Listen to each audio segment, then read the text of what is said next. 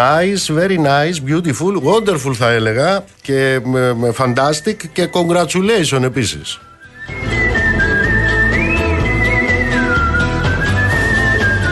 Και even the colorful goat will laugh. Αυτό ξέρετε πώς το λένε στο Καλίτσα, στην Αμαλιάδα, εκεί από που κατάγομαι.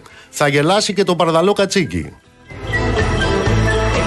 Τώρα, αν η απόδοση του θα γελάσει και το παραδαλό κατσίκι στα αγγλικά δεν είναι ακριβώς αυτή που θα έπρεπε, απευθυνθείτε στον κύριο Κασελάκη. Τα αγγλικά του είναι τέλεια. Τώρα μαθαίνει και τα ελληνικά.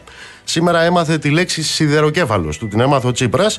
Σε καμιά εβδομάδα θα μάθει και τη λέξη κατεχόμενα για να μην λέει κρατήδιο τα κατεχόμενα στην Κύπρο.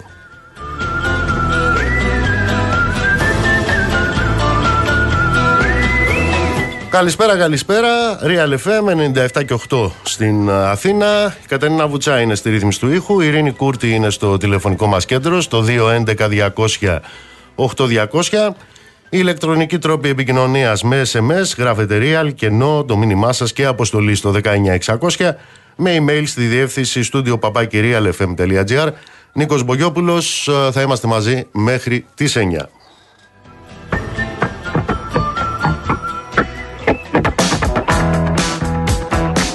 Επίσης, να μην ξεχνάμε για ποιο κόμμα μιλάμε. Έτσι, είναι ΣΥΡΙΖΑ, Radical Left, ε, Progressive Alliance. Ε, με έμφαση στο Radical, το ριζοσπαστική δηλαδή, και με έμφαση επίσης στο Progressive, ε, προοδευτική. Επίσης, απαγορεύεται και το λέω για τον Παπαδημητρίου που θα έρθει μετά εδώ, σε 9 παρατέταρτο, το Ολυμπιακός τελείωσε. Ολυμπιακός θα το λέμε.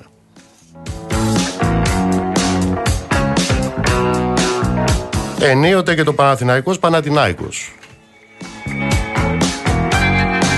Γιατί πώς το έλεγε η, η Γεωργία η Βασιλιάδου, πώς το λέτε εσείς εδώ, γιατί δεν θυμάμαι και πώς το λέμε και εμείς εκεί.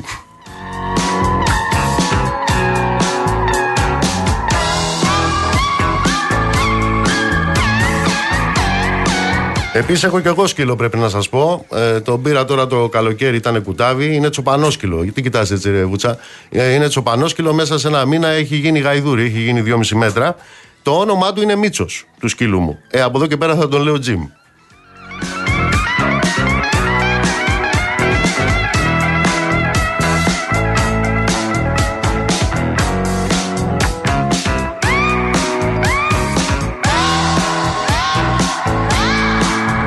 Για βάλε να ακούσουμε αυτό που έφτιαξε ο κύριος ε, Μακρύς. Με λένε Στέφανο. Πρόεδρε, έλα! Έλα με φόρα! Έχω λεφτά, έχω προφή, είμαι ωραίος, με σεξ απί, θέλω να φτιάξω μια νέα Ελλάδα. Ο ήλιος καίει, έχει η ακάδα, τέρμα οι μίζες και η σπατάλη. Είμαι ο Στέφανος, απ' την Εκάλη, επαναστάτης και content boy, αριστερός, με λάθος ζωή. Ήρθα με όραμα σαν τον Αλέξη Με λένε Στέφανο κι όποιος αντέξει. Ήρθα με όραμα σαν τον Αλέξη Με λένε Στέφανο κι όποιος αντέξει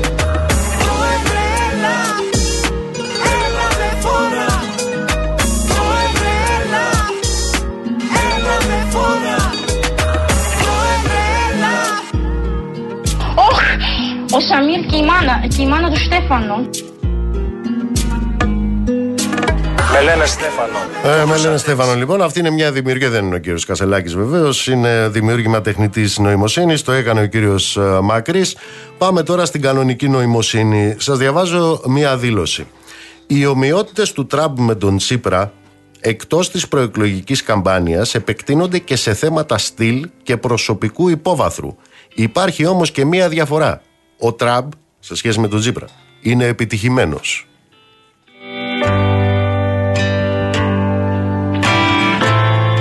Ποιος λέτε να την έκανε τη δήλωση αυτή το καλοκαίρι του 2015. Δεύτερη δήλωση. Ένα σημαντικό ποσοστό του πληθυσμού στην Ελλάδα δεν είναι αρκετά εκλεπτισμένο για να γνωρίζει ποιες πολιτικές πεπιθήσεις έχει. Και αυτή η δήλωση το καλοκαίρι του 2015 είναι. Πάει το μυαλό σας ποιος μπορεί να την έχει κάνει.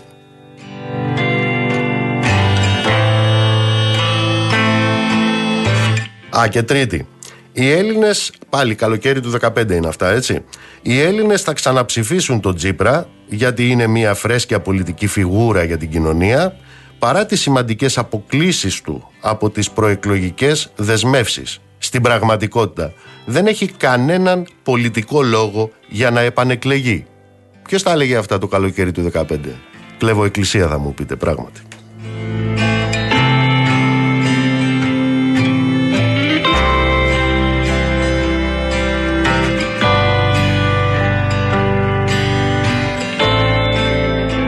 Λοιπόν, παιδιά, ε, μέχρι τώρα τα λέγαμε και τις προάλλες, είχαμε ένα κόμμα, το ΣΥΡΙΖΑ, ο οποίος ε, μιλούσε περί αριστεράς.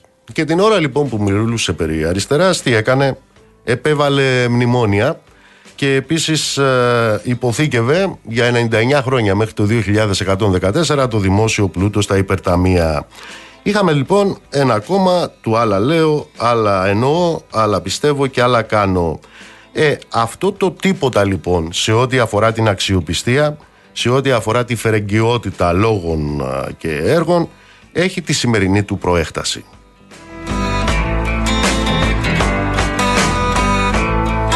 Είχαμε ένα κόμμα, το ΣΥΡΙΖΑ, ο οποίος μιλούσε πάντα περί αριστεράς βέβαια και την ίδια ώρα που μιλούσε περί αριστεράς, εκείνο το οποίο έκανε είναι να επιβάλλει ηλεκτρονικούς πληστηριασμούς που μιλούσε βεβαίως περί αριστεράς και εκείνο το οποίο εξασφάλιζε είναι την ε, οικειοθελή φορολόγηση για τους εφοπλιστές και που βεβαίως μιλούσε για δημοκρατική ενημέρωση και εκείνο που έκανε είναι να ξαναμοιράζει τις τηλεοπτικές άδειες στην ίδια ολιγαρχία.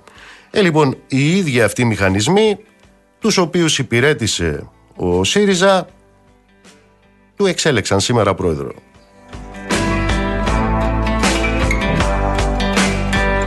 Μάλιστα πριν από λίγη ώρα είχαμε τη δήλωση του πατέρα Κασελάκη, του πατέρα του κυρίου Στέφανου Κασελάκη, ο οποίος ε, μου λένε εδώ τα παιδιά από τη σύνταξη, ότι δήλωσε ότι οι εφοπλιστές, εφοπλιστές μου έδωσαν συγχαρητήρια για τον Στέφανο, ε, συμπληρώνοντας έχω εξαιρετική άποψη για τον κύριο Μητσοτάκη.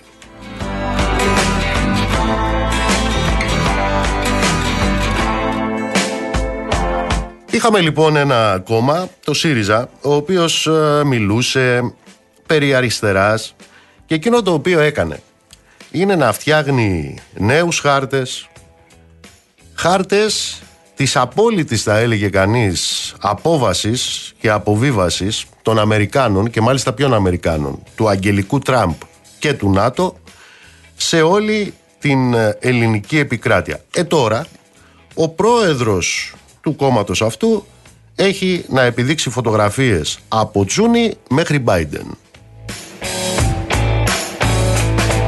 Και για όσους λένε τι θα κάνει ο κύριος Κασελάκης 17 Νοέμβρη, αν θα πάει στην πορεία ή αν θα φτάσει μέχρι το Μεγάλη Βρετάνια όπως έφτανε ο Τσίπρας και γύρναγε πίσω. Βεβαίως και θα είναι στην πορεία. Μόνο που θα ξεκινάει η δική τους πορεία μέσα από την Αμερικάνικη πρεσβεία.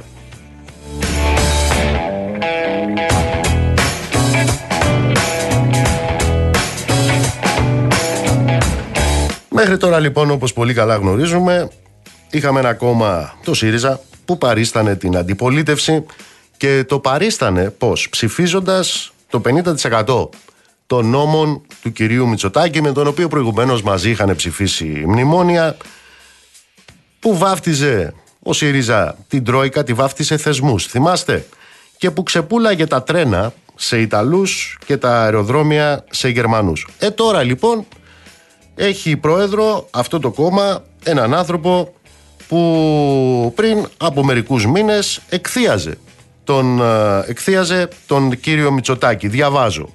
14 Ιουνίου, Ιουνίου του 2023, τώρα δηλαδή πριν από δύο μήνες, στην αγγλόφωνη έκδοση της Καθημερινής, ο κύριος Κασελάκης έγραφε τα εξής.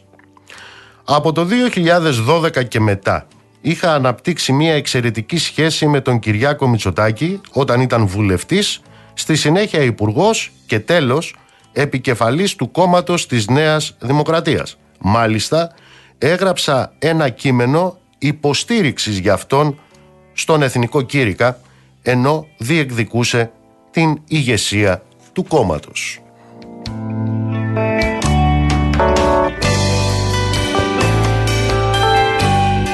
Εκεί ήταν που ο κύριος Κασελάκης ε, έδωσε την ε, πρώτη πληροφορία για τις πολιτικές του θέσεις, δεν έχει δώσει έκτοτε κάποια άλλη, έλεγε «Εντα, «Εντάχθηκα στο ΣΥΡΙΖΑ επειδή πίστευα ότι με τον Τσίπρα θα μπορούσαμε να δημιουργήσουμε το αντίστοιχο δημοκρατικό κόμμα της Ελλάδας. Δηλαδή, ρεπουμπλικάνοι δημοκρατικοί, όπως το, στο Αμέρικα.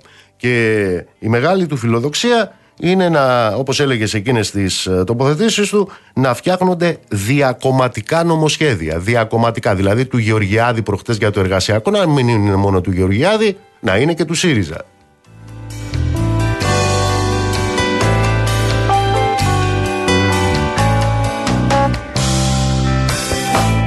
Μέχρι τώρα λοιπόν όπως ξέρετε είχαμε ένα κόμμα, το ΣΥΡΙΖΑ, ο οποίος τι έκανε, προσέξτε τι έκανε.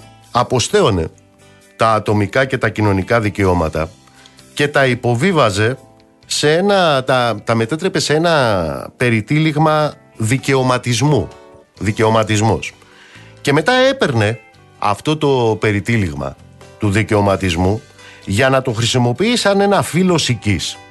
Και μάλιστα εκείνη την ώρα ακριβώς που ενίσχυε και τροφοδοτούσε κάθε λογής κοινωνική ανισότητα.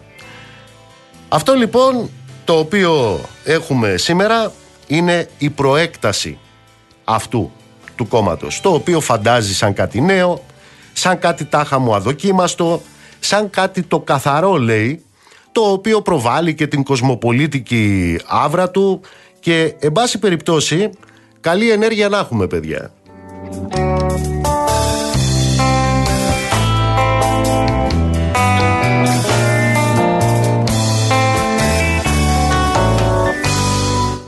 Τώρα θα μου πείτε όλα αυτά εξηγούνται; Ε, ε, δεν υπάρχει τίποτα ανεξήγητο σε αυτή την ε, ζωή. Το θέμα είναι να βρούμε τις εξηγήσεις κάθε φορά. Πάντως, ψήγματα εξηγήσεων έχουμε. Γιατί προσέξτε. Έχουμε ένα κόμμα, τον ΣΥΡΙΖΑ, ο οποίος όπως θυμάστε ε, έκλεινε το γόνι και απέδιδε τιμές στον Πελογιάννη. Το θυμάστε αυτό; Βεβαίως και το θυμάστε αυτό. Μα την ίδια ώρα αυτό το κόμμα έβγαζε προεκλογικά σποτάκια για να πει ότι είναι η εξέλιξη και η μετεξέλιξη του πλαστήρα. Του πλαστήρα. Ναι, μόνο που ο πλαστήρας είχε δολοφονήσει τον Πελογιάννη. Και θα μου πείτε τώρα τι σχέση έχουν αυτά με τον Κασελάκη. Μα τι λέτε, ο κύριος Κασελάκης Μα συστήθηκε «Γεια σας είμαι ο Στέφανος» και αμέσως μετά πήγε λέει να προσκυνήσει για να δώσει και με αυτόν τον τρόπο το πολιτικό του στίγμα στους τάφους των Βενιζέλων. Και αφού πήγε στους τάφους των Βενιζέλων, μετά τι έκανε. Μετά πήγε και στη Μακρόνισο, μιλάω για αυτή τη γνωστή απρέπεια, της μετατροπής ενός ιερού τόπου σε προεκλογική Πασαρέλα. Ξέρετε, αυτός ο οποίος πήγε στους τάφους των Βενιζέλων προφανώς δεν ξέρει τίποτα από ιστορία για να ξαναπάει μετά στη Μακρόνισο. Γιατί ο Βενιζέλος ήταν αυτός ο οποίος έκανε το ιδιώνυμο κατά των κομμουνιστών. Δηλαδή, ο Βενιζέλος τον οποίο πήγε και προσκύνησε ο κύριος Κασελάκης είναι αυτός που έστελνε μαζί με όλους τους υπόλοιπους στα Μακρονίσια εκείνους τους οποίους υποτίθεται πήγε να τιμήσει ο Κασελάκης. Αλλά ξέρετε, και αυτά είχαν προηγηθεί. Και αυτά είχαν προηγηθεί. Θυμίζω ότι η πρώτη κίνηση του ΣΥΡΙΖΑ ήταν να πάει ο επικεφαλής του στην Κεσαριανή το 2015, το Γενάρη του 2015. Ε, και μετά πήγε στον Αγγελικό Τραμπ.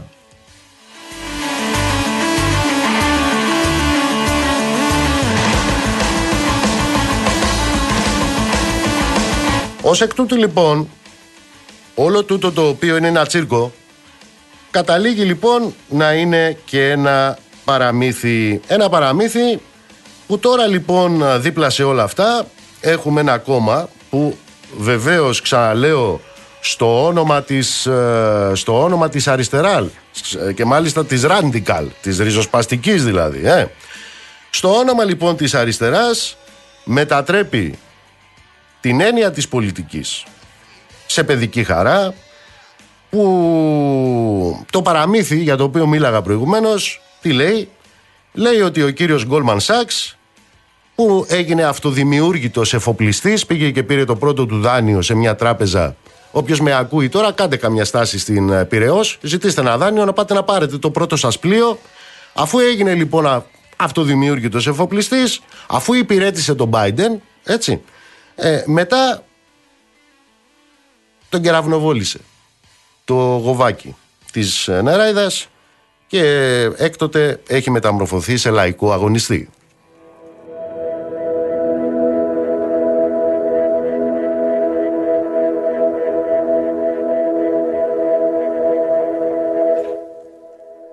Από την άλλη μεριά θα μου πείτε, μα πήγανε και οι δεκάδες χιλιάδες και ψηφίσανε. Δεν έχω καμία αντίρρηση ότι πήγαν οι δεκάδες χιλιάδες και ψηφίσανε. Ξέρετε, αυτά συμβαίνουν στη Eurovision. Συμβαίνουν και στην πολιτική Eurovision. Διότι όταν έχεις ένα κόμμα το οποίο βαφτίζει πολιτική και μάλιστα στο πλαίσιο του διαρκούς του συνεδρίου, έτσι το λένε, διαρκές συνέδριο, βαφτίζουν ως διαρκές συνέδριο το τίποτα το τίποτα σε ό,τι αφορά τα προγράμματα, σε τίποτα σε ό,τι αφορά τις θέσεις, τις πολιτικές προτάσεις. Και εκείνο το οποίο ανακύπτει ως πολιτική είναι ξαναλέω αυτή η πασαρέλα τύπου Eurovision οι οποίοι ε, προσφέρουν θέαμα.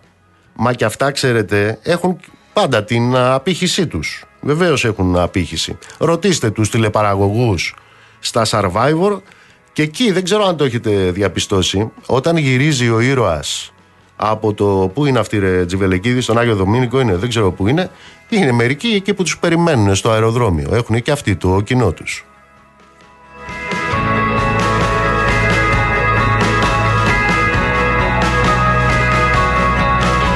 Θα μου πεις βέβαια, ρε παιδί μου, ναι, αλλά ήταν χιλιάδες. Και ποιος σας είπε ότι δεν υπάρχουν απεγνωσμένοι άνθρωποι κατά χιλιάδες; Ε, ποιος σας είπε ότι δεν υπάρχουν κατά χιλιάδες εκείνοι οι οποίοι αντιλαμβάνονται την πολιτική γιατί έτσι τους ε, έμαθαν να την αντιλαμβάνονται με έναν ξαναλέω απελπισμένο και αφελή τρόπο που αναζητάει έναν ε, μεσία εδώ λοιπόν τι έχουμε, αφού δεν έχουμε τη δυνατότητα, για αυτές τις κατηγορίες μιλάω τώρα, έτσι.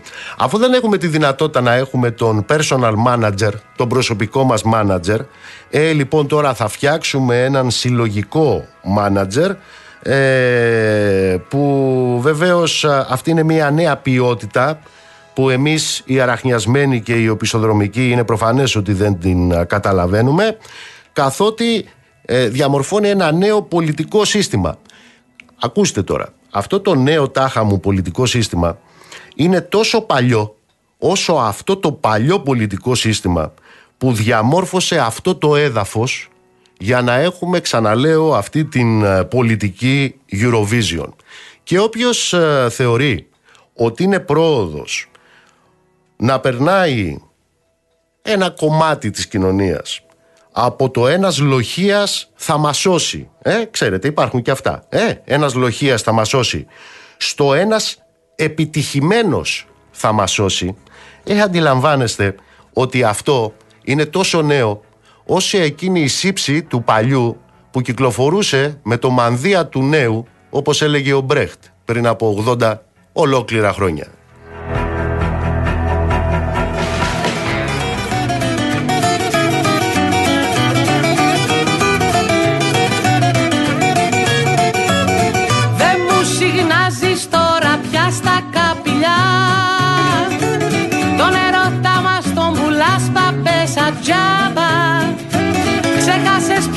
Μπουζουκιού μου την πενιά και τρέχεις τώρα και χορεύεις όλο σάμπα.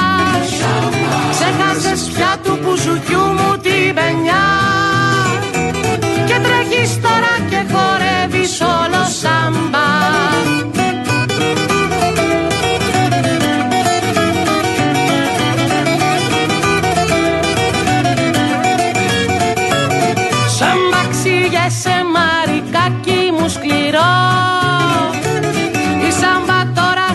πλέον ξελογιάσει. Σου έχει πάρει την καρδιά και το μυαλό. Κι εγώ που πεθαίνα για σένα σε έχω χάσει. Σου έχει πάρει την καρδιά και το μυαλό. Κι εγώ που πεθαίνα για σένα σε έχω χάσει.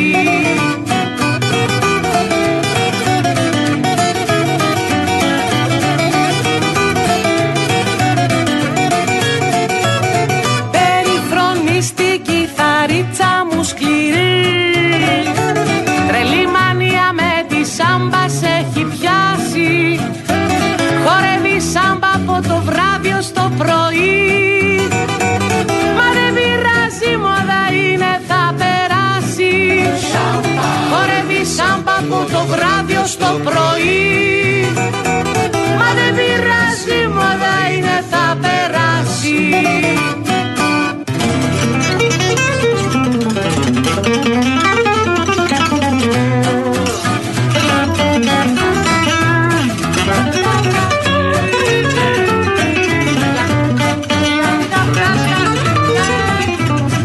ένα θέμα λοιπόν είναι ο κύριος Κασελάκης. Το βασικό θέμα όμως είναι ο ΣΥΡΙΖΑ. Και ξαναλέω, όλο αυτό το οποίο συμβαίνει δεν ε, είναι καθόλου ανεξάρτητο. Ίσα ίσα.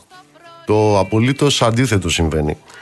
Με το που συμβαίνει ό,τι συμβαίνει. Διότι ο ΣΥΡΙΖΑ όχι μόνο επελέγει αλλά και προσφέρθηκε για να γίνει όλο αυτό το πείραμα. Ποιο είναι το πείραμα; Σε λιγότερο από ένα μήνα, σε λιγότερο από τέσσερις ε, εβδομάδες ένας άνθρωπος ο οποίος εμφανίστηκε και είπε «Γεια σας, ε, με λένε Στέφανο» σε μια εκλογική διαδικασία, δεν λέω πολιτική διαδικασία γιατί αλίμονο αν τα δύο ευρώ του είσαι φίλος, δώσε δύο ευρώ και γίνε μέλος είναι πολιτική διαδικασία.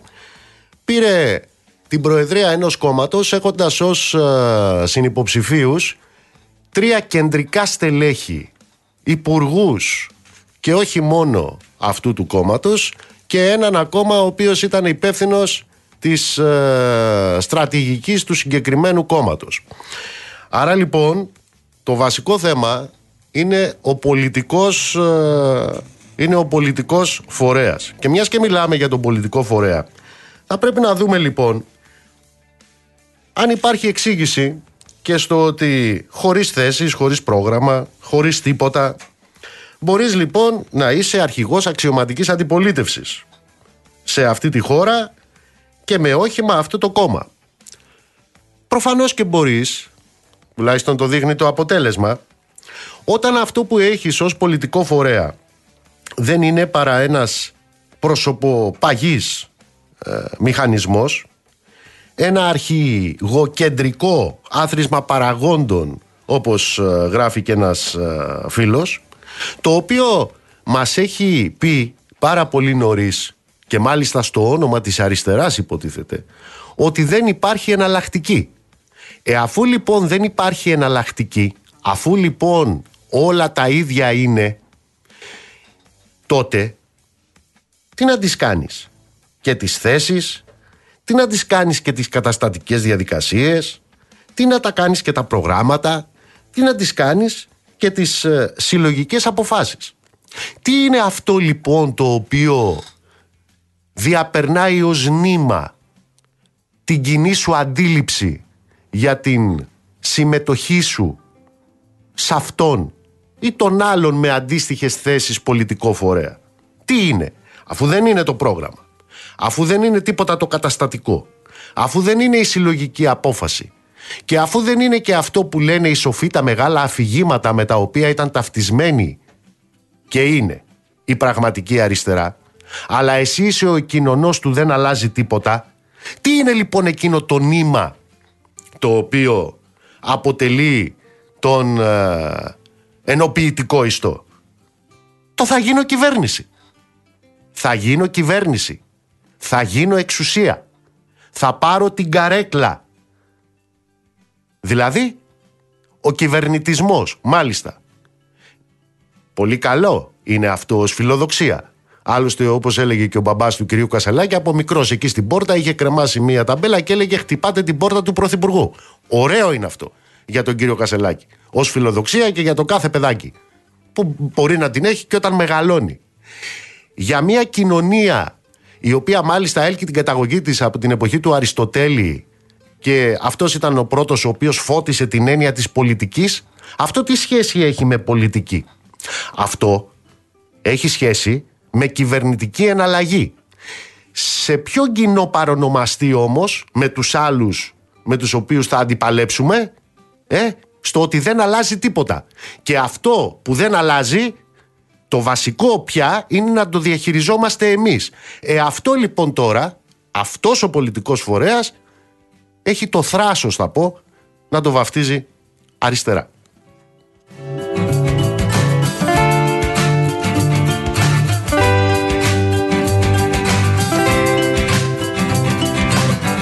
Λοιπόν, πάμε στη Βουλή. Πάμε στο φίλο μου τον Γιώργο τον Λικουρέτζο. Γιώργο, καλησπέρα. Γεια σου Νίκο, καλό απόγευμα. Είχατε σήμερα εκεί αυτό που θα λέγαμε τελετή παράδοση παραλαβής. Κάπως έτσι, κάπως έτσι. Σε άλλο γραφείο βέβαια από αυτό που ανήκει στον πρόεδρο του ΣΥΡΙΖΑ.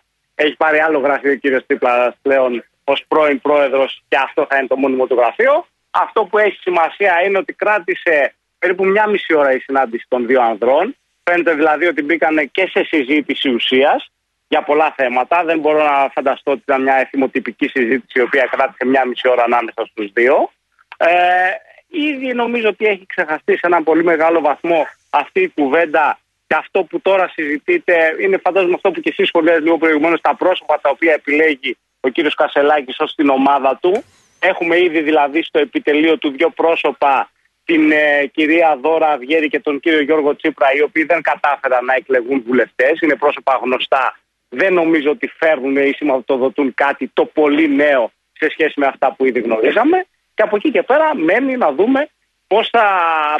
Αν θα επιλέξει ο κύριος ε, Κασελάκης, τουλάχιστον σε ό,τι με αφορά εμένα στο κοινοβουλευτικό ρεπορτάζ, να κάνει την είσοδό του κάποια στιγμή στη Βουλή. Δεν βλέπω, Νίκο, ότι αυτό μπορεί να γίνει σύντομα. Υπάρχουν ήδη κάποιες φωνές στο ΣΥΡΙΖΑ οι οποίες λένε ότι μπορεί και σε βάθος χρόνου να μείνουμε έτσι, δηλαδή μέχρι τις επόμενες εκλογές. Εγώ το θεωρώ αδύνατο. Η δική μου εκτίμηση είναι ότι κάπου εκεί στις ευρωεκλογές λίγο πριν ή λίγο μετά, ο κ. Κασελάκης θα ζητήσει από τους βουλευτές επικρατείας να παραιτηθεί ο απαιτούμενος αριθμός προκειμένου αυτός να μπει στη Βουλή. Γιατί καταλαβαίνω ότι και τα άλλα κόμματα δεν πρόκειται να κάτσουν με σταυρωμένα χέρια να βλέπουν ένα πολιτικό αρχηγό να τους χτυπάει ή να τους επιτίθεται έξω από τη Βουλή και να είναι όλα καλά φτιαγμένα. Φαντάζομαι ότι θα αρχίσει το pressing. Αν μέχρι χθες τον κύριο Κασελάκη τον είχαν περιλάβει τα επιτελεία των εσωκομματικών του αντιπάλων, ε, φαντάζομαι ότι από εδώ και πέρα θα τον παραλάβουν και τα επιτελεία των άλλων κομμάτων. Ναι, και ε, πάντως φαντάζομαι ότι σε αυτή την πρώτη φάση ούτε ο κύριος Κασελάκης θέλει να, να είναι στη Βουλή. Πρέπει να κάνει ε, ταχύρυθμα φροντιστήρια. Με τα πρώτα δείγματα που μας ε, έδειξε, λίγη σοφροσύνη και λίγη σύνεση, νομίζω θα τον κρατήσουν εκτός Βουλής για ένα διάστημα προκειμένου, όπως είχε πει και ο κύριος Αποστολάκης, ο βουλευτής επικρατείας του, να μάθει τα πράγματα. Νομίζω ότι αυτή ήταν η ακριβής του φράση. Ε, μέχρι να τα μάθει, ο κύριος Τσίπρας μας είπε σήμερα ότι μαθαίνει γρήγορα. Άρα όλοι καταλαβαίνουν. Ναι, του μάθε, το έλεγα στην αρχή, του μάθε τη λέξη σιδεροκέφαλο σήμερα, δεν ήξερα. Ναι. Έχει γίνει και πολλή συζήτηση για αυτό που μας είπε ο κύριος Τσίπρας ε, έξω μετά τη συνάντηση του κοινοβουλευτικούς συντάκτες ότι η πολιτική είναι όπως έλεγε ο Τσόρτσιλ κατά τον κύριο Τσίπρα γεγονότα. Την είχε πει ο Μακμπίλαν την έκφραση. Έγινε και εκεί ένα ναι, λάθος. Ναι, ναι. Καλά. Ε, αλλά εντάξει, καταλαβαίνουμε όλοι ότι είναι ένα διάστημα στο οποίο ο κύριος Κασελάκης θα επιλέξει να μείνει εκτός Βουλής. Φαίνεται ότι με τον κύριο Φάμελο θα πάει, όπως το ξέραμε δηλαδή, αν δεν υπαρχει κάποια θεαματική αλλαγή.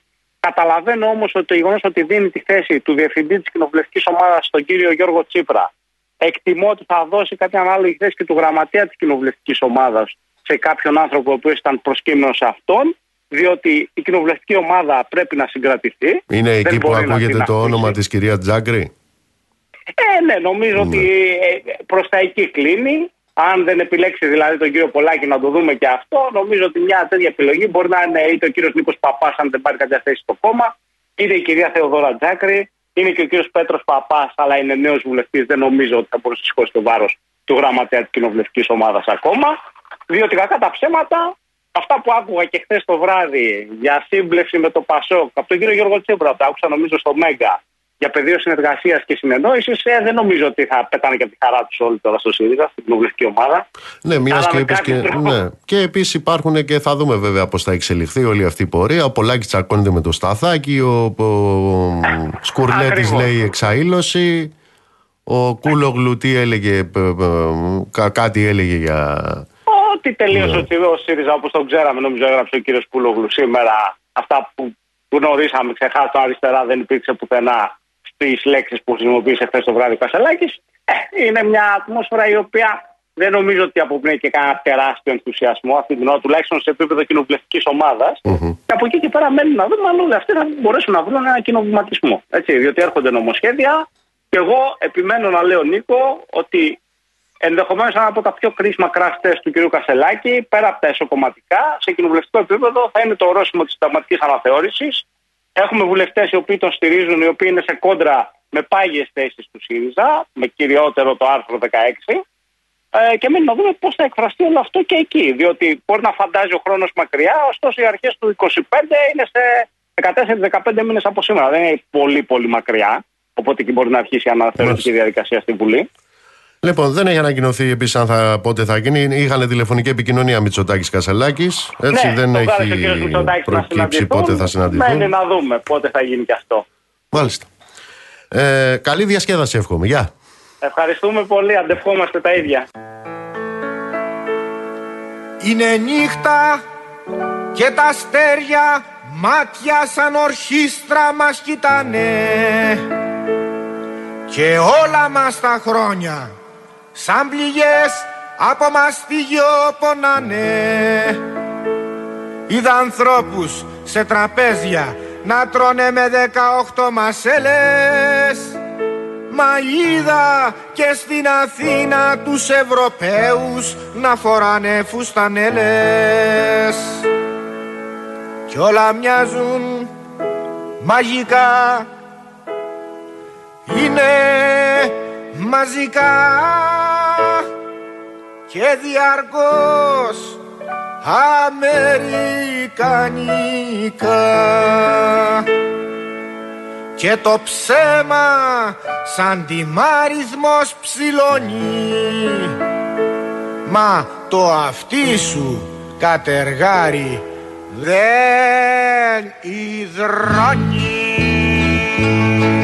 Να μην ξέρεις που να δώσεις τη φωνή σου Να παρακαλάς προσκυνητής για τη ζωή σου. Ο πολυμήχανος αστός ολοφιγούρα. Κι η δουλειά σου να είναι πάντοτε χασούρα. Τίγκα με σκουπίδια ο αιώνας. Κι όλο μπαίνω βγαίνει ο χειμώνας κι όλα μοιάζουν μαγικά είναι μαζικά. Και προπαντός αμερικανικά. Χωρίς αισθήματα και προγραμματισμούς με τα κόλπα τους εγεμίσαμε τρελούς πονά και που σε πιάνει. Ευτυχώς που ο κόσμος δεν τα χάνει. Εμένα μου λες Κι όλα μοιάζουν μαγικά. Είναι μαζικά. Και προπαντός αμερικανικά. Κι αν τραγουδώ σε δρόμους, σε μπουάτ, σε συναυλίες Και λέω πάντοτε τις ίδιες ιστορίες.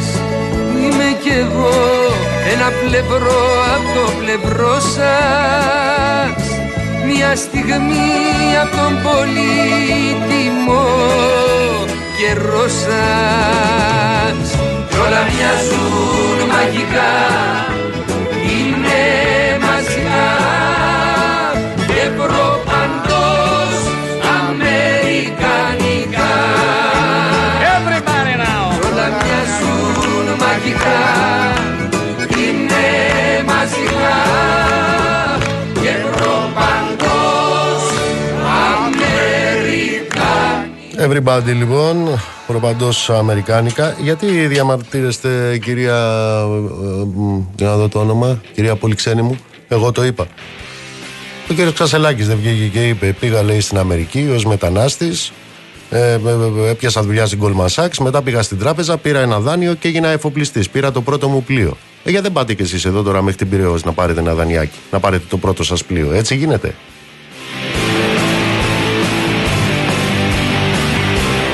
Ναι, κύριε Κώστα μου, ε, έλεγα προηγουμένως και το επαναλαμβάνω. Το θέμα δεν είναι ο κύριος Κασελάκης. Όταν μιλάμε για τον κύριο Κασελάκη, μιλάμε για την πολιτική ζωή.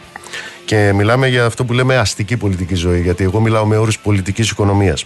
Και μιλάω για το δεύτερο τη τάξη κόμμα του αστικού πολιτικού συστήματος, το ΣΥΡΙΖΑ, ο οποίος, ε, αν δεν είχε τα χαρακτηριστικά που έχει, ε, δεν θα είχαμε να κουβεντιάζουμε αυτό το οποίο κουβεντιάζουμε σήμερα, διότι ξαναλέω, δεν επελέγει απλώς, αλλά προσφέρθηκε αυτό το κόμμα ως επίπφορο για να γίνει αυτό το πειραματάκι. Γιατί ξέρετε, η απόσταση ε, σε ένα κόμμα να καθορίζει την πολιτική του αφού πρώτα πούλησε τη μούφα ε, και τα φύκια ε, περί αριστεράς να καθορίζει την πολιτική του σε προεκλογική περίοδο ο Μαρατζίδης, ο Μαρατζίδης δηλαδή ο απολογητής του δοσιλογισμού στην Ελλάδα μαζί με τον άλλον τον Καλίβα η απόσταση από το Μαρατζίδη μέχρι να καθορίζει την ηγεσία αυτού του κόμματος το TikTok και το βίντεο κλιπ μια δημοκρατικά βέβαια δρασκελιά δρόμος είναι.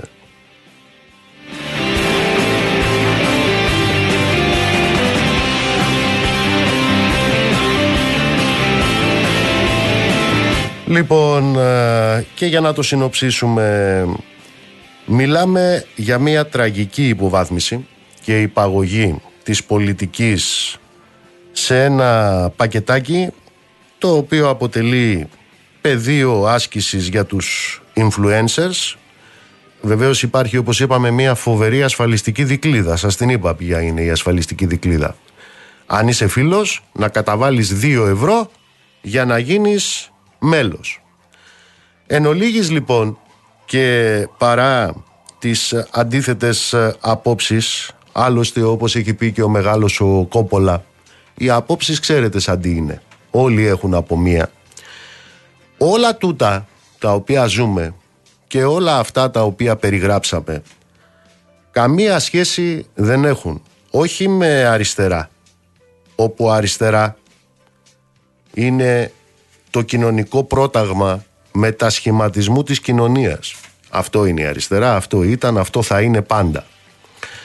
Αλλά δεν έχουν ε, καμία σχέση ούτε καν με την έννοια της πολιτικής. Ποιας πολιτικής; Ποιας πολιτικής; Μιλάμε για την πολιτική που είναι ένα πεδίο οικονομικής, κοινωνικής, ιδεολογικής, διασταύρωσης, σύνθεσης, αντιπαράθεσης, σύγκρουσης κοινωνικών συμφερόντων.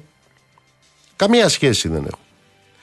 Και βεβαίως είναι απολύτως προφανές ότι όσοι είναι αριστεροί, όσοι αισθάνονται αριστεροί και εκείνοι οι οποίοι αντιλαμβάνονται αν έχουν απέναντί τους έναν αριστερό ή όχι. Επίσης τι αντιλαμβάνονται και οι μεν και οι δε. Αντιλαμβάνονται ακριβώς τι είναι αυτό το οποίο βλέπουν. Και επειδή αντιλαμβάνονται, γι' αυτό είναι προφανές ότι θα πάρουν και τις αποφάσεις τους. Είναι προφανές ότι θα βγάλουν και τα συμπεράσματά τους. Υπάρχουν και οι υπόλοιποι βέβαια ή εκείνοι που θα συνεχίσουν όλο αυτό το τσίρκο του τίποτα να το εμφανίζουν σαν αριστερά. Εδώ το εμφάνιζαν σαν αριστερά όταν υπέγραφε μνημόνια. Εδώ το εμφάνιζαν σαν αριστερά όταν ξεπουλούσε τα τρένα. Εδώ το εμφάνιζαν σαν αριστερά όταν ξεπουλούσε τα αεροδρόμια. Εδώ το εμφάνιζαν σαν αριστερά όταν έκανε ηλεκτρονικούς πληστριασμούς εδώ το εμφάνιζαν σαν αριστερά όταν έκανε οικειοθελή τη φορολόγηση στους εφοπλιστές. Ε, λοιπόν και τώρα θα συνεχίσουν κάποιοι όλο αυτό να το εμφανίζουν σαν αριστερά και μάλιστα radical, radical left, ε, ριζοσπαστική αριστερά. Ε, λοιπόν για όλους αυτούς θα το επαναλάβω έχω όση συμπάθεια προκύπτει από εκείνη τη φράση του ποιητή. Να τη θυμίσω; Τις καλησπέρες μου Ήρθαν κάτι Αμερικάνοι με σφραγίδες και μελάνι τα συμβόλαια στο χέρι να υπογράψουν κάτι γέρι. Υπογράψανε εν μέρη τα συμβόλαια οι γέροι και τους πουλήσαν στα ξένα δυο δολάρια τον έναν. I love you O sole mio La mandonio la dione I love you Ο μio λαντελατιώνε Βία στη βία της εξουσίας I love you Μαντώνα βία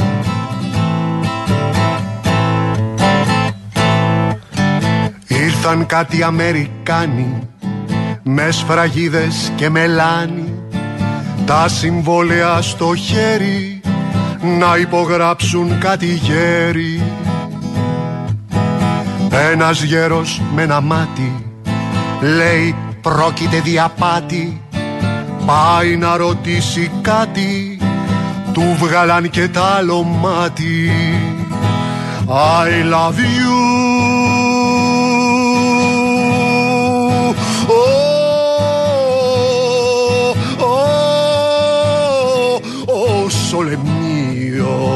La mandonio, la dione I love you.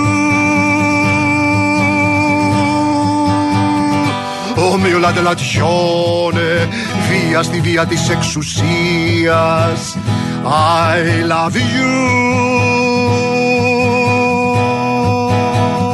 Μαντώνα βία Καλησπέρα, καλησπέρα σε όσους μπήκατε τώρα στη συχνότητα. Δεύτερη ώρα της εκπομπής Real FM 97 και 8 στην Αθήνα. Γιώργο Τζιβελεκίδης στη ρύθμιση του ήχου. Ειρήνη Κούρτη στο τηλεφωνικό μας κέντρο στο 211-200-8200.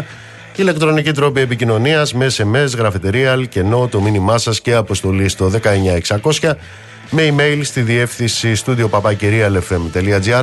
Νίκος Μπογιόπουλος στα μικρόφωνα του αληθινού σταθμού της χώρας. Θα είμαστε μαζί μέχρι τις 9.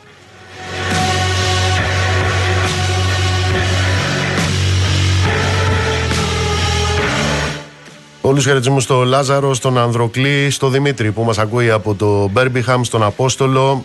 Κυρία Χριστίνα μου, αυτά σε κανέναν άλλον, όχι σε μένα. Εσείς να μου πείτε που ήσασταν α, την Παρασκευή. Όταν οι αριστεροί, οι κανονικοί αριστεροί, αυτοί που ήταν κατά δεκάδες χιλιάδες και στο φεστιβάλ της ΚΝΕ, ε, γιατί μιλάμε για την αριστερά εδώ, την κανονική, ήταν στο Σύνταγμα και ήταν έξω από τα εργοστάσια για να περιφρουρήσουν μια απεργία απέναντι σε ένα εργασιακό έκτρωμα. Εσείς να μου πείτε που ήσασταν.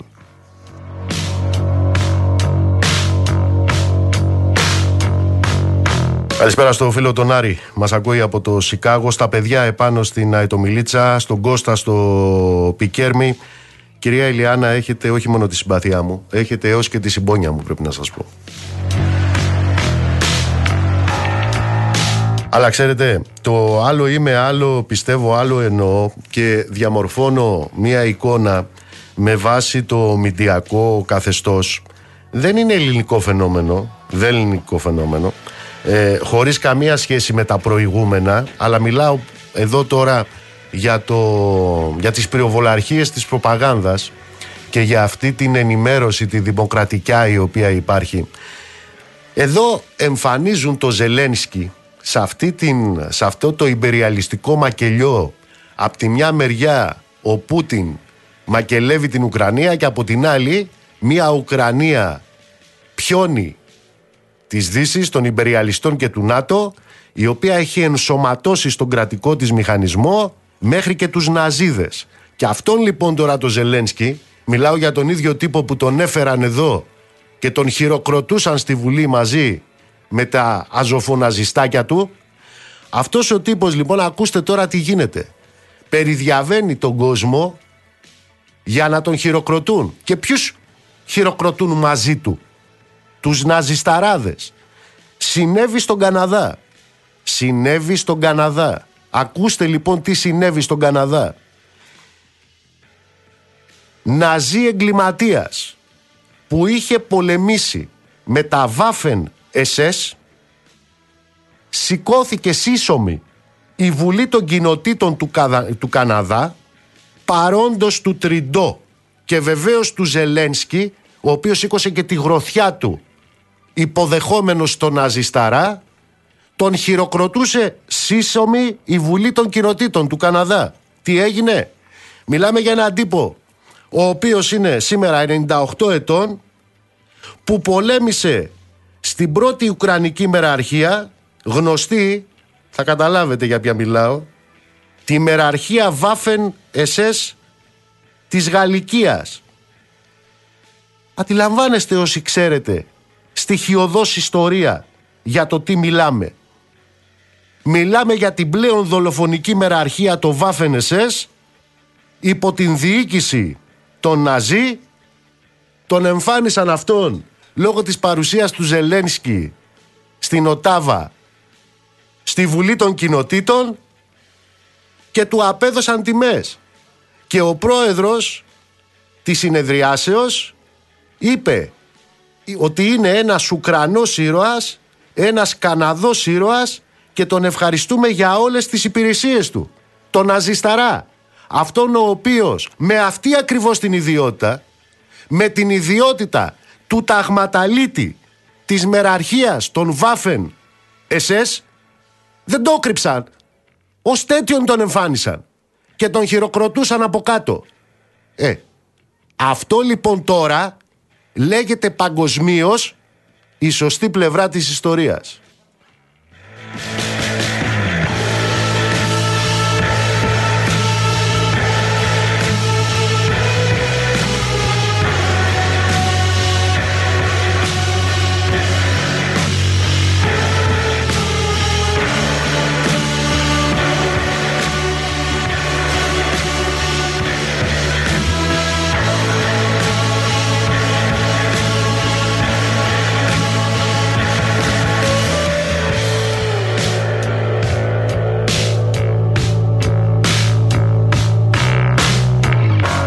Λοιπόν, θα αφήσουμε τον κύριο Κασελάκη και θα πάμε στην ε, πραγματική ζωή. Θα μου πείτε δεν είναι η πολιτική τσιχλόφουσκα πραγματική ζωή; Ε, είναι.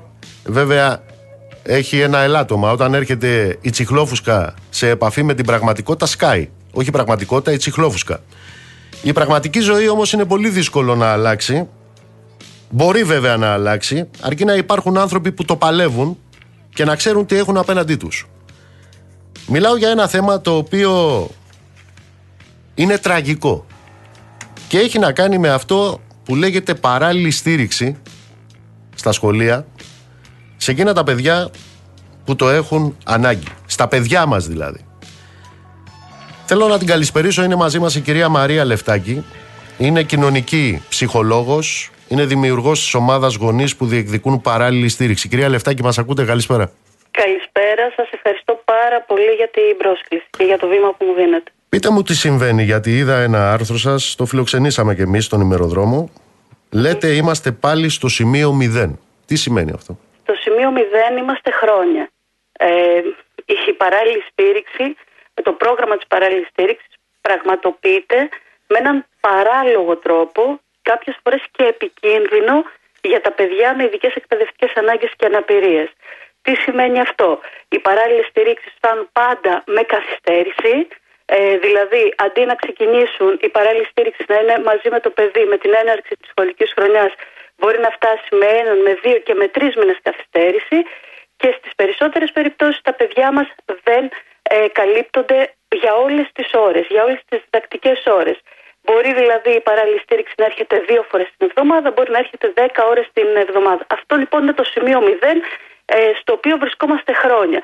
Η διαφορά βέβαια με φέτος είναι ότι πλέον δόθηκε και επίσημη ε, μέσα από εγκύκλιο που στάλθηκε στις, ε, στις διευθύνσεις, στις πρωτοβάθμιες και τις δευτεροβάθμιες, δόθηκε και επίσημη γραπτή οδηγία προς τους διευθυντές να, από το Υπουργείο να μειώσουν τον αριθμό των παράλληλων α, στηρίξεων και συγκεκριμένα λένε ότι στα τμήματα που υπάρχει απόφαση έγκρισης για περισσότερους από έναν μαθητές να αναλαμβάνει ένας εκπαιδευτικός της παράλληλης στήριξης στην υποστήριξή τους. Δηλαδή, μιλάμε για τμήματα που μπορεί να έχουν τρία και τέσσερα και πέντε παιδιά, έτσι, ανάμεσά τους και παιδιά που είναι στο φάσμα του αυτισμού, που ξέρουμε ότι έχουν πολύ ιδιαίτερες ανάγκες, ε, πολύ, ε, κάποιες δυσκολίες πολύ έντονες και να υπάρχει ένας εκπαιδευτικός για τέσσερα για πέντε παιδιά. Ε, και δόθηκε φέτος πια γραπτό αυτό. Ε, για να μειωθούν οι παράλληλες στηρίξεις. Από ό,τι αντιλαμβάνομαι, αυτό είναι μια προέκταση και της τοποθέτησης που έκανε η αρμόδια υπουργός της προάλλες στη Βουλή, όταν είχε πει αυτό το εμπνευσμένο ότι οι μαθητές ε, δεν χρειάζονται τον εκπαιδευτικό της παράλληλης στήριξης σκιά δίπλα τους. Αυτό λέγεται μόνο από ανθρώπους, λυπάμαι που θα το πω, από ανθρώπους που δεν έχουν ιδέα για το τι σημαίνει ειδική αγωγή και για το τι σημαίνει εκπαιδευτικός της παράλληλης στήριξης για ανθρώπους που δεν έχουν μπει ποτέ σε μια τάξη με παιδιά με αναπηρίες και ειδικές εκπαιδευτικές ανάγκες για να καταλάβουν τη χρησιμότητα όλου αυτού του προγράμματος. Και σαφώς είναι η προέκταση όλου αυτού γιατί προσπαθούν τώρα να μας πείσουν ξαφνικά ότι γίνεται συμπεριληπτικό το πρόγραμμα ενώ στην ουσία δεν είναι είναι μέσα στα πλαίσια, αν θέλετε, του γενικότερου εξοικονομού, έτσι, ακόμη και για την παιδεία, ακόμη και για, τις ειδικές, ε, για, τις, ε, για την αναπηρία ε, και δείχνει για μια ακόμη φορά πόσο απαξιώνουν τα παιδιά με ειδικές εκπαιδευτικές ανάγκες μέσα στο τυπικό σχολείο και στην ουσία αυτό που κάνουν είναι ε, ε, να παραβιάζουν τα δικαιώματα των μαθητών αυτών αλλά και να δημιουργούν τις προϋποθέσεις της ιδιωτικοποίησης των παράλληλων στηρίξεων μέσα στα σχολεία. Εδώ ζούμε και έναν, πέρα ναι, από ναι. αυτή την δεν ξέρω, αυτό φτάνει στα όρια του μισανθρωπισμού, του κρατικού μισανθρωπισμού. Αλλά εδώ έχουμε και ένα σουρεαλισμό, θα μου επιτρέψετε να, να, να, να σημειώσω, γιατί όταν ένας επίσημος φορέας του Υπουργείου Παιδείας αξιολογεί και γνωμοδοτεί για παράλληλη στήριξη, μετά έρχεται το αρμόδιο Υπουργείο και τι κάνει, αδειάζει τον αρμόδιο φορέα. Ναι, στην ουσία αυτό γίνεται, δυστυχώς. Αυτό γίνεται χρόνια τώρα, έτσι. Ε, εμείς απευθυνόμαστε στο ΚΕΔΑΣΥ, που είναι το επί, ο επίσημος κρατικός φορέας του Υπουργείου Παιδείας, Κέντρο Διεπιστημονικής Αξιολόγησης Συμβουλευτικής και Υποστήριξης. Εκεί υπάρχουν συγκεκριμένοι επιστήμονες, βλέπουν τα παιδιά μας, τα αξιολογούν, τους ε, δίνουν γνωμάτευση για παράλληλη στήριξη, έρχονται τα παιδιά αυτά στο σχολείο και το Υπουργείο στην ουσία είναι σαν να σου λέει ότι εντάξει, ανεξάρτητα το τι λέει ο επίσημος επιστημονικός φορέας, εμείς στέλνουμε μια παράλληλη στήριξη για τρία, για τέσσερα παιδιά. Δυστυχώς. Και λεφτά και έχετε εικόνα ως ομάδα, τώρα συγκροτήστε από ό,τι αντιλαμβάνομαι, πόσα παιδιά έχουν ε, την ανάγκη αυτής της παράλληλης στήριξης; Εμείς, ε, κύριε Μπογιόπουλε, είμαστε χρόνια που αγωνιζόμαστε ε, σε αυτό το κομματι Και αυτή η ομάδα είναι χρόνια που προσπαθεί έτσι να α, στην ουσία να γίνει φωνή των γονιών που έχουν α, τα, παιδιά τους αυτή την ανάγκη. Ε, οι ελλείψεις είναι περίπου γύρω στις 20.000, οι, οι γνωματεύσεις. Μας λένε ότι έχουν γίνει 9.500 τοποθετήσεις για την ειδική αγωγή. Αυτές οι τοποθετήσεις όμως δεν είναι μόνο της παράλληλης στήριξης. Έχουν να κάνουν και με τα τμήματα ένταξης. Η εικόνα που παίρνουμε εμείς μέσα από την ομάδα και μέσα από τους γονείς και μέσα από τις διευθύνσεις, ε, όσοι μας δίνουν στοιχεία, έτσι, γιατί δεν είναι εύκολο, δεν μας δίνουν όλοι mm-hmm. στοιχεία, είναι περίπου ότι έχει καλυφθεί το 1 τρίτο των αναγκών των μαθητών. Εκεί περίπου βρισκόμαστε. Το 1 τρίτο.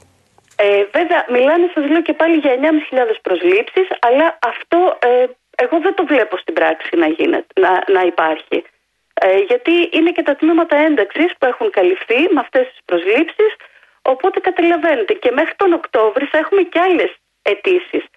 Οι αιτήσεις για παράλληλη στήριξη γίνονται μέχρι και μέσα Οκτώβρη. Και αυτές οι αιτήσεις φυσικά και δεν έχουν συνυπολογιστεί ακόμη έτσι στον αριθμό των γνωματεύσεων που σας είπα στις 20.000. Εκπαίδευση των εκπαιδευτικών ε, όλων των βαθμίδων, των πλαισίων, ειδικοτήτων έχει γίνει ποτέ, ε, κυρία Λεφτάκη. Επίσημα όχι. Επίσημα όχι. Ποτέ και κανένας. Ε, εμείς πηγαίνουμε τα παιδιά μας στο σχολείο, τους λέμε για παράδειγμα το παιδί μου είναι αυτιστικό, έχει δυσπραξία και όλοι μας λένε ότι εμείς δεν ξέρουμε τι είναι αυτό και πώς μπορούμε να υποστηρίξουμε αυτά τα παιδιά.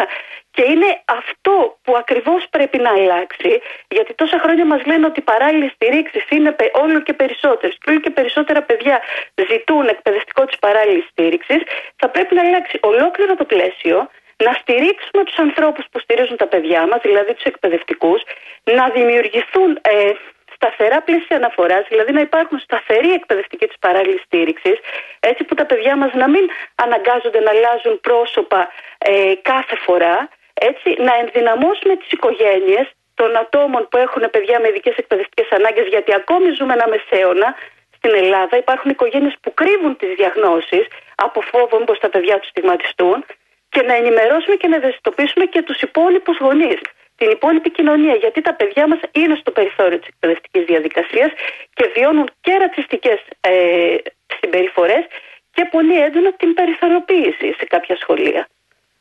Οπότε πρέπει να αλλάξει, καταλαβαίνετε, όλο το πλαίσιο και όλο αυτό το πλαίσιο θα αλλάξει μόνο με εκπαίδευση όλων των ανθρώπων που έχουν σχέση με, την, ε, ε με το σχολείο. Κυρία Λεφτάκη, το μόνο που μπορώ να πω είναι ότι σε ό,τι μας αφορά, ε, όσο μπορούμε να βοηθήσουμε και στην ενημέρωση και στη δημοσιοποίηση όλων αυτών που μας αναλύσατε, είμαστε στη διάθεσή σας. Να είστε καλές. Σας ευχαριστώ πολύ.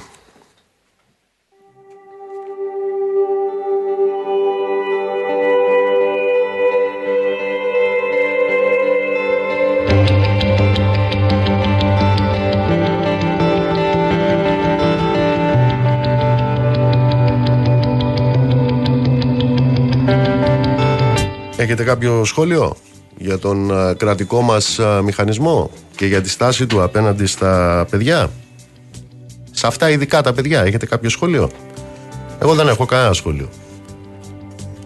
Πέρα από ένα. Φτού σας.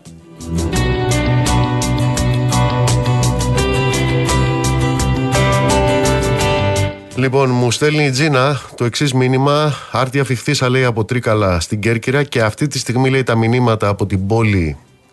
Από την πόλη μου τα Τρίκαλα είναι μηνύματα απελπισίας. Η βροχή λέει είναι πολύ περισσότερη, πολύ χειρότερη από την προηγούμενη. Οι άνθρωποι είναι βυθισμένοι 10 μέρες τώρα μέσα στη λάσπη. Βλέπουν να χάνεται ό,τι έχει απομείνει. Παναγιώτης στη γραμμή, ο κύριος Γιανόπουλο είναι στη γραμμή μας. Ναι, ναι, κύριε, ακούω. Καλησπέρα κύριε Γιαννόπουλε. Είναι ο κύριος Παναγιώτης Γιαννόπουλος, μετεωρολόγος ε, του Real. Ε, ποια είναι η κατάσταση, τι εικόνα έχετε, Κοιτάξτε, Είναι σοβαρή η κακοκαιρία από ό,τι φαίνεται αυτή. Ναι, είναι και αυτή μια σοβαρή κακοκαιρία. Το πιο σοβαρό είναι βέβαια ότι είναι μετά το, μετά το Τάνιλ. Αυτό είναι και το πρωτόγνωρο, όπως το Τάνιλ ήταν βέβαια πρωτόγνωρος. Ε, άρα δηλαδή δεν έχουν ξαναζήσει μετά από 15 μέρες μια έτσι δεύτερη κακοκαιρία σειρά. Δεν θα είναι αντίστοιχη βέβαια τόσο μεγάλη κατά τη γνώμη μου ή και κατά τη γνώμη του της Εθνικής Μητρολογική Υπηρεσίας, αλλά είναι μια σημαντική κακοκαιρία. Έτσι κι αλλιώς θα, θα είχαμε, έχουμε δελτίο επικίνδυνων και δεδομένων, θα ήταν ε, στο επίκεντρο της προσοχής μας έτσι κι αλλιώς. Αλλά τώρα νομίζω το πράγμα είναι ακόμα χειρότερα. Αυτό είναι το πρόβλημα. Το πρόβλημα είναι ότι η γη δεν έχει στεγνώσει και το νερό που έχει πέσει είναι ήδη αρκετό.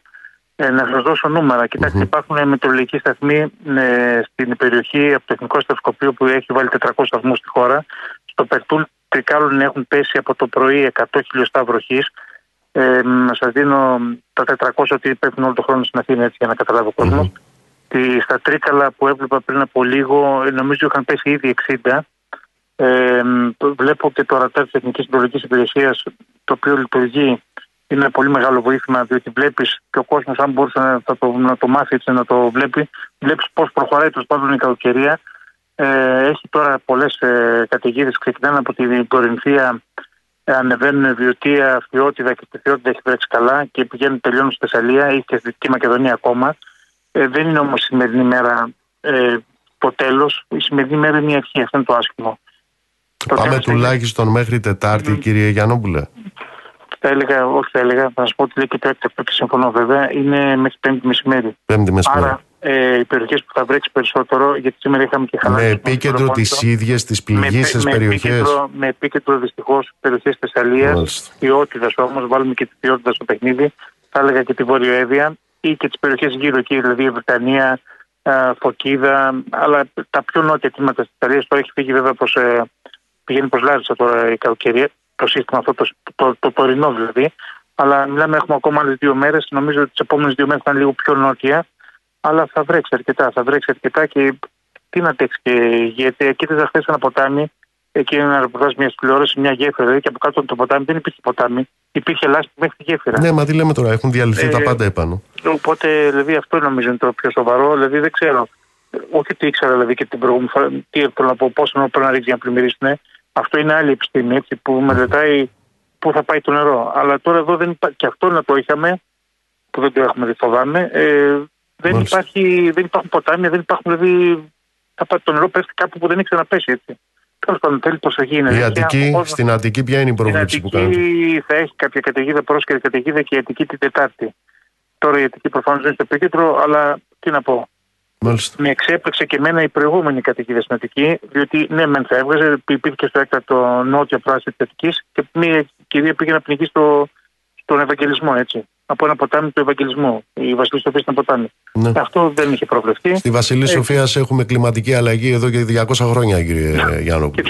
Κοιτάξτε, όχι, γιατί Επίσης το- και στη Χαμοστέρνας. πέ- Πέρα από το αστείο, πέρα από Ναι. που έχει δίκιο, Δεν είναι το- αστείο. Το λέω και εγώ αυτό. Έχει να εντάξει. κάνει με τους πολιτικούς μας Ναι, άρχοντες, εντάξει. έχουν να κάνουν με όλους αυτούς οι οποίοι κυβερνάνε από την εποχή του Κολέτη ναι. μέχρι σήμερα. Να σας πω για τη Βασιλή Σοφία δεν το έχω ξαναδεί, όμως Ναι. στη Χαμοστέρνα, δηλαδή είμαι σίγουρος ότι στη Χαμοστέρνα τώρα την Τετάρτη θα έχουν θέμα. Προσθέτω όμως, γιατί έχουμε και ένα καινούργιο στα Χαμοστέρνα να βάλω και εγώ το κερασάκι μου, είναι η, η Ποσειδόνος, το ύψος του Σταύρος Νιάρχος. Εκεί που είχε μείνει το, Μάλιστα, μάλιστα. Το λεωφορείο. Ναι. Αυτό θα ξαναγίνει, φαντάζομαι. Μάλιστα. Και την Τετάρτη θα ξαναγίνει. Θέλω να σας ευχαριστήσω. Να είστε καλά. Ευχαριστώ πολύ. Στην πλατεία μιας επαρχίας το πλήθος κοίταγε ενθουσιασμένο.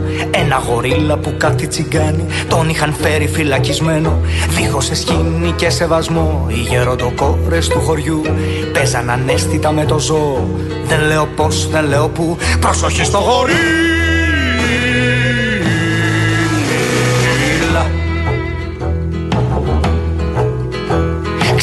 Το μεγάλο κλουβί που έγκλειστη ζούσε η κακόμοιρη φύση. Από το μανίκι δεν ξέρω γιατί Ίσως να το είχαν άσχημα κλείσει. Το τέρας βγαίνοντας έξω από εκεί Σκέφτηκε σήμερα θα το αναλάβω. Μίλουσε για την παρθενιά του Που χρόνια τώρα τον είχε σκλάβο. Προσοχή στο γορίλα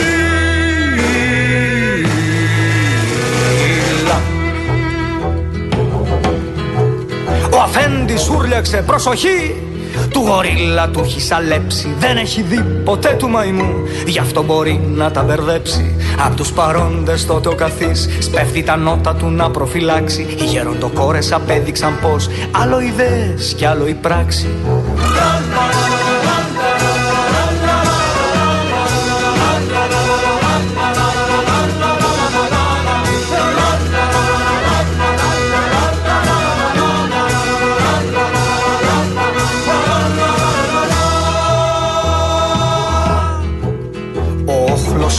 ομοθυμαδών ξεχύνεται έντρομο στο δρόμο. Μα ένας ψύχρεμος δικαστής και μια γιαγιά δεν είχαν λόγο. Κι αφού οι υπόλοιποι την είχαν κάνει Το θηρίο πάτησε γκάζι. Τη γριούλα και το δικαστή με τέσσερις πίδους τους αρπάζει. Προσοχή στο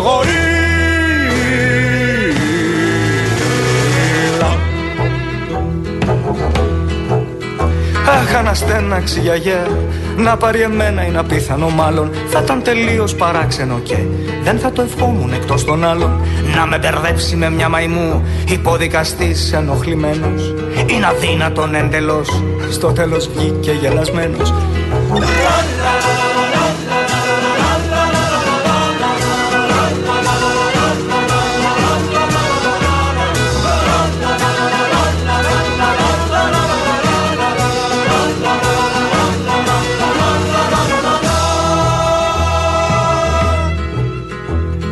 Απαξιώντας λοιπόν τη γιαγιά Το δικαστή σφίγγει με πάθος Και προς τους θάμνους τον τραβά. Ενώ αυτός του φώναζε κάνεις λάθος. Τι ακριβώς συνέβη εκεί πίσω Αδυνατό να αναφέρω εκτενώς. Μα μ' είχε το θέαμα συνεπάρει Της φρίγος τη ένταση τη ρυθμός. Προσοχή στο γορίλα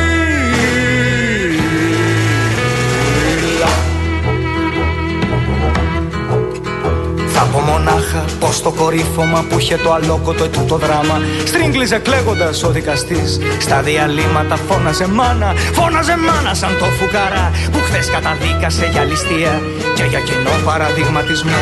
Τον αποκεφάλισε στην πλατεία. Προσοχή στο γορίλα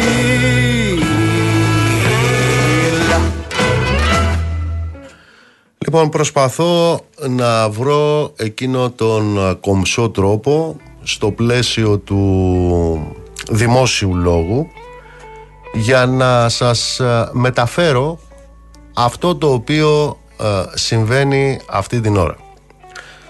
Αυτή την ώρα λοιπόν, σε λίγη ώρα μάλλον, θα γίνει ο ποδοσφαιρικός αγώνας Παναθηναϊκός ΑΕΚ. Μιλάμε για δύο μεγάλες ομάδες. Αυτοί λοιπόν ε, οι τύποι οι οποίοι έχουν μαζευτεί στο πέταλο αυτή την ώρα που σας μιλάω στο πέταλο στην Κερκίδα στο στη Λεωφόρο Αλεξάνδρας έχουν ανεβάσει ένα πανό υπέρ των Bad Blue Boys. Ξέρετε ποιοι είναι οι Bad Blue Boys? Υπέρ των οποίων έχουν ανεβάσει πανό αυτή την ώρα στη θύρα 13 του σταδίου, του γηπέδου της Λεωφόρου οι κύριοι που το έχουν ανεβάσει. Αυτοί λοιπόν οι Bad Blue Boys είναι οι οπαδοί της Δυναμό Ζάγκρεπ. Είναι οι Ναζί. Είναι οι φασίστες οι οποίοι δεν το κρύβουν. Είναι αυτοί οι οποίοι χαιρετούν ναζιστικά μέσα και έξω από τα γήπεδα. Μιλάμε για μια συμμορία που ενδύεται το ποδόσφαιρο για να έχει εγκληματική δράση η οποία είναι γνωστή για χρόνια αλλά βεβαίως δεν τους αγγίζουν οι κροατικές αρχές έχουν για σήμα το Bulldog και λειτουργούν ως ναζιστικό τάγμα εφόδου έχοντας αναφορές στην ε, ναζιστική οργάνωση Ουστάζη του Παβελίτς στην Κροατία που κατά τη διάρκεια του Δευτέρου Παγκοσμίου Πολέμου είχε συνεργαστεί με τους Ναζί παίζοντας ρόλο στην εξόντωση Εβραίων, Ρωμά, Σέρβων κτλ.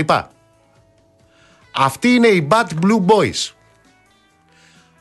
Αυτά τα κατακάθια είναι αυτοί που διέσχισαν τη μισή επικράτεια μέσα στον Αύγουστο και δολοφόνησαν τον Μιχάλη στη Νέα Φιλαδέλφια.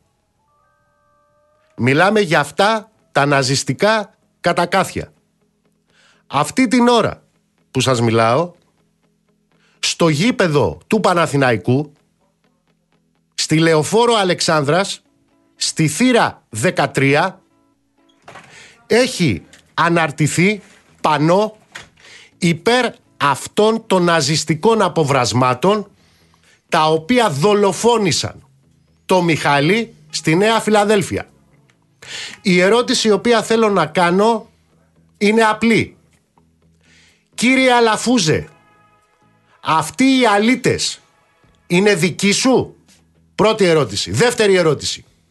Κύριε Αλαφούζε, αυτοί οι αλήτες οι οποίοι έχουν σηκώσει ένα πανό υπέρ ναζί δολοφόνων θα παραμείνουν στις θέσεις τους μαζί με το πανό τους; Αυτές είναι οι δύο ερωτήσεις. Έλα Παύλο. Καλησπέρα. Ενημέρωσε τώρα η ΑΕΚ επισήμως στους ρεπόρτερ που καλύπτουν το ρεπορτάζ ότι αν αυτό το πανό ανοίξει, γιατί είδες πώς είναι, δεν θα παίξει. Οπότε θα δώσουμε αμέσως μετά με το που θα ξεκινήσει η εκπομπή όλο το ρεπορτάζ, Νίκο. Έγινε. Λοιπόν, ήρθε η ώρα να σας αποχαιρετήσουμε. Να είστε καλά, ψυχή βαθιά. Το ραντεβού μας είναι αύριο στις 7 το απόγευμα. Παραδίδω στον Παύλο Παπαδημητρίου και στα παιδιά του Real Sport. Να επαναλάβω την ερώτηση. Κύριε Αλαφούζε, αυτοί οι αλήτες που έχουν σηκώσει αυτή την ώρα πανό υπέρ των Ναζί που δολοφόνησαν τον Μιχάλη στη Νέα Φιλαδέλφια είναι δική σας. Καλό βράδυ. Ψυχή βαθιά.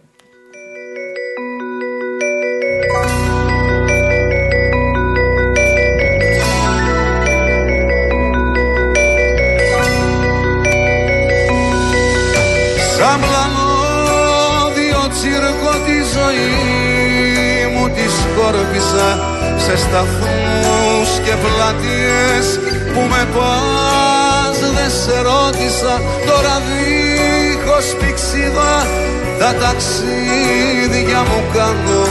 Τη φωνή σου ακούω μα τι λες δεν σε πιάνω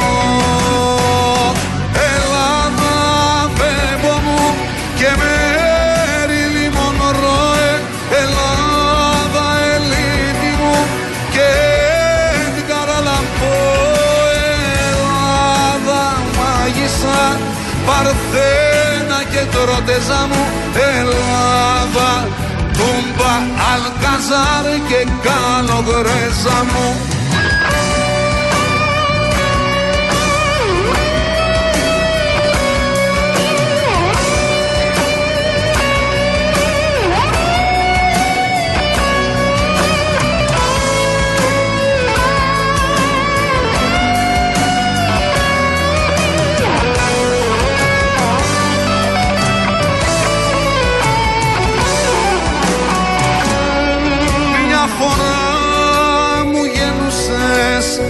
ένα πάθος παράφορο Τώρα παίζεις παιχνίδι που μ' αφήνει αδιάφορο. Δεν κερδίζω, δεν χάνω. Σ' αγαπώ και σ' αρνιέμαι. Κι από ένα κλαράκι του κρεμού σου κρατιέμαι Ελλάδα φεύγω μου και μέρη